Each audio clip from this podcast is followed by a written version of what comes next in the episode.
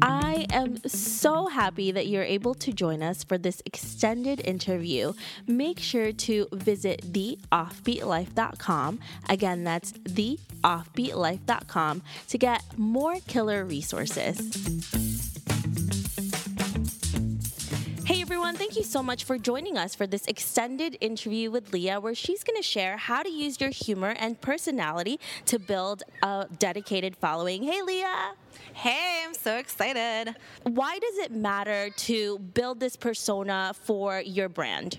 It's really important for me, especially, to use humor and personality to stand out from the crowd because, especially, travel blogging is a very, very saturated industry. There's a zillion people out there that are writing about the places that they're visiting, taking beautiful pictures, doing a killer job, and just slaying it. And it's hard to stand out. It's really, really hard, especially when you're all like visiting the same places and you want that one shot on Instagram. Like, what's going to make your Instagram picture stand out from everybody else's? So, using your personality and especially your voice and your sense of humor is going to really make you stand out from the crowd. It's also going to build a really loyal relationship. So, what I always try to do with my readers is I want them to feel when they're reading my blog like they're talking to a friend. I want them to feel like either they know me or they want to know me. And if they want to know me, I want them to read a thousand of my posts and go into a stalking hole and find me on Instagram and find me on Facebook and look at all my pictures. And I want them to feel like we know each other a little bit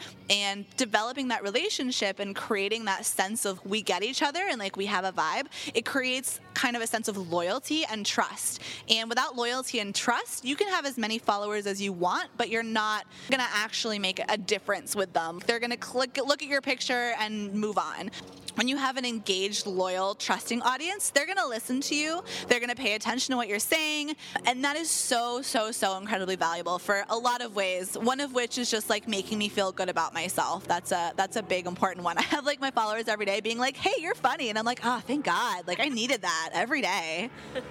now, how can this actually make you money for your brand? So, having a really loyal and trusting and engaged audience makes them more willing to buy the things that you recommend recommend, which, you know, I say that and it can sound very callous. I think that if you do have that loyal and trusting audience, you really need to hold their trust and place it at the utmost importance, right? So just because you have a loyal, trusting audience doesn't mean that you should sell them absolutely everything. But if they trust what you say and you are doing right by them, they will listen to you and they will go to the places that you recommend and they will buy the products that you recommend them to buy. And I mean, the numbers speak for themselves. I can see that my readers are literally clicking through and purchasing the items that I tell them to because they feel like they can trust me. I don't write about things that I haven't personally experienced. I don't write about things that I don't personally believe in. And because I'm so like no bullshit and they feel like they can really trust my opinions, it makes them so much more willing to actually book the places that I say to book or buy the jeans that I'm super obsessed with or whatever. And that really does impact your bottom line in a huge way. Having a small but very engaged and trusting loyal audience is going to earn you so much more money and be so much more effective than having a giant audience that doesn't particularly trust you. For someone who is just starting out, how can they translate their personality into their content? So I think a lot of people have this idea that when you write, especially when you're writing a lot of information for a blog post, they were kind of taught in school to write in a very professional sounding way, like they're writing an essay. You have to throw all that out the window. You're not trying to write an essay here. You're trying to type on a Facebook message to your best friend, but with actual grammar. You want to sound like you're speaking. And that is really hard to do. I would definitely practice it and, you know, maybe like just take the pressure off of yourself yourself to sound professional. Instead of trying to sound professional, try to sound how you would explain it to your best friend. Sort of just picture, you know, whether it's your ideal reader or just like a friend that you give travel advice to, picture them in your head and just write like you're talking to them.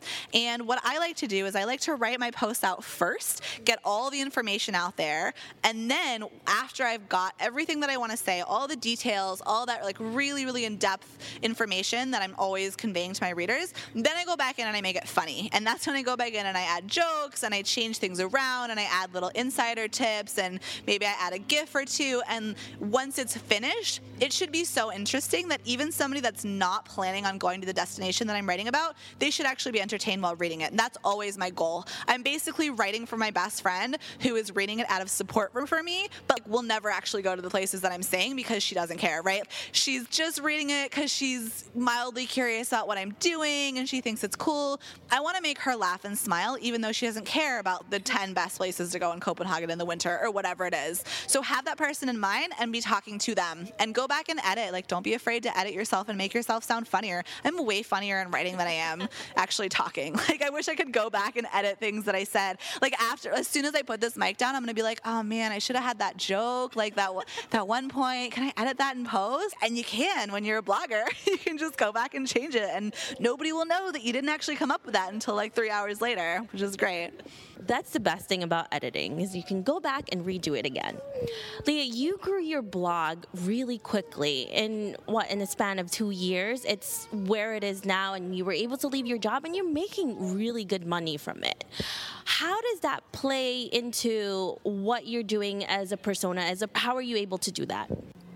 Really think that for me, having my personality and my sense of humor um, driving everything that I'm doing and sort of being like the thing that sets me apart, that's really what I'm resting my success on, right? Like, I'm not hot enough to just take pretty Instagram pictures. Like, it's, I mean, let's just be honest, it's fine. Like, I have a great personality, but it, I mean, it's my strong suit. I identified a strength in myself and I identified something that other people liked about me. Like, if my, if you ask my friends about me, they're like, oh, she's the funny one. She's also like the know it all, right? So, with those two things combined. I'm just a blogger that is a total know it all and has like all these in depth opinions, but also can present it in a way that is entertaining and funny. And when you're trying to digest a lot of in depth information, you kind of need that humor to break it up a little bit. It didn't come naturally for me at first. Like when I first started writing, I, I had that mentality that I needed to sound professional and serious. And I, I wanted people to take me seriously. I didn't want them to think that I didn't know what I was talking about because I was cracking jokes.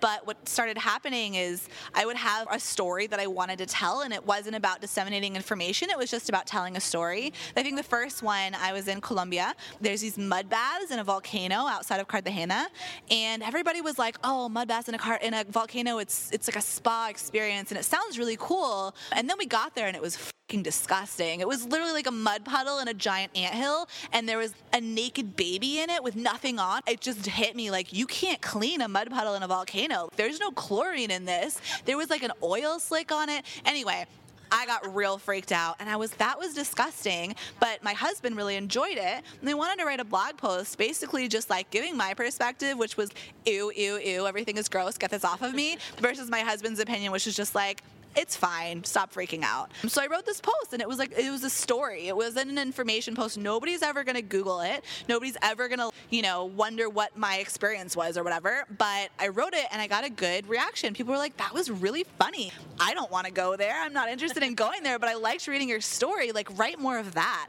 And after that, I was like, yeah, maybe sometimes I'll just do funny stories. And luckily for me, I have a lot of ridiculous, catastrophic travel, failure, travel failures to write about. It just happens all the time every week I'm writing I'm writing each of these posts. So I have four posts in a month. So one is going to be like for SEO or like really informative, like 10 things to do in whatever um, that people are going to find on Google. Then I'm going to write one that's going to be for money, for a sponsor. And then I committed to doing one that was more of just a personal post. So something about myself, just a story about Jeremy and I, something funny, something just about our personality, things that nobody would ever Google, but that would build this relationship with our followers. And by committing to sharing something personal every single month in like a giant full length blog post, I developed that voice and I developed that ability to be funny and humorous and, and that personality and that built that relationship with my readers, which now I rely on to pay my bills, which is great. Thanks, readers. I love how you were able to balance all of that and create all of these things for yourself. Now, Lia, if our listeners want to know more about you, where can they find you? You can find me at my website. My blog is called Practical Wanderlust. If you are a, an aspiring blogger, um, I've also got a social media resource site called Slaying Social. It's slayingsocial.com. Also, please follow me on Instagram. I've heard that my stories are funny. I hope they are. I'm trying really hard to make them funny. Um, my Instagram is at Practical Wanderlust. So hope to see you there. Thank you so much, Lia. I had such a great time with you, and it's amazing to finally meet you. And you are definitely funny. Check out her stories. Thanks, Lia. Thank you. I hope you enjoyed this extended interview with Lia. Make sure to visit theoffbeatlife.com. Again, that's theoffbeatlife.com to get the full interview with Lia, where she shares how to appreciate the imperfect moments of travel. Thanks for joining me on this extended interview. Don't forget to subscribe and leave a review on iTunes. We can also chat some more on Facebook at The OB Life. I'll talk to you soon.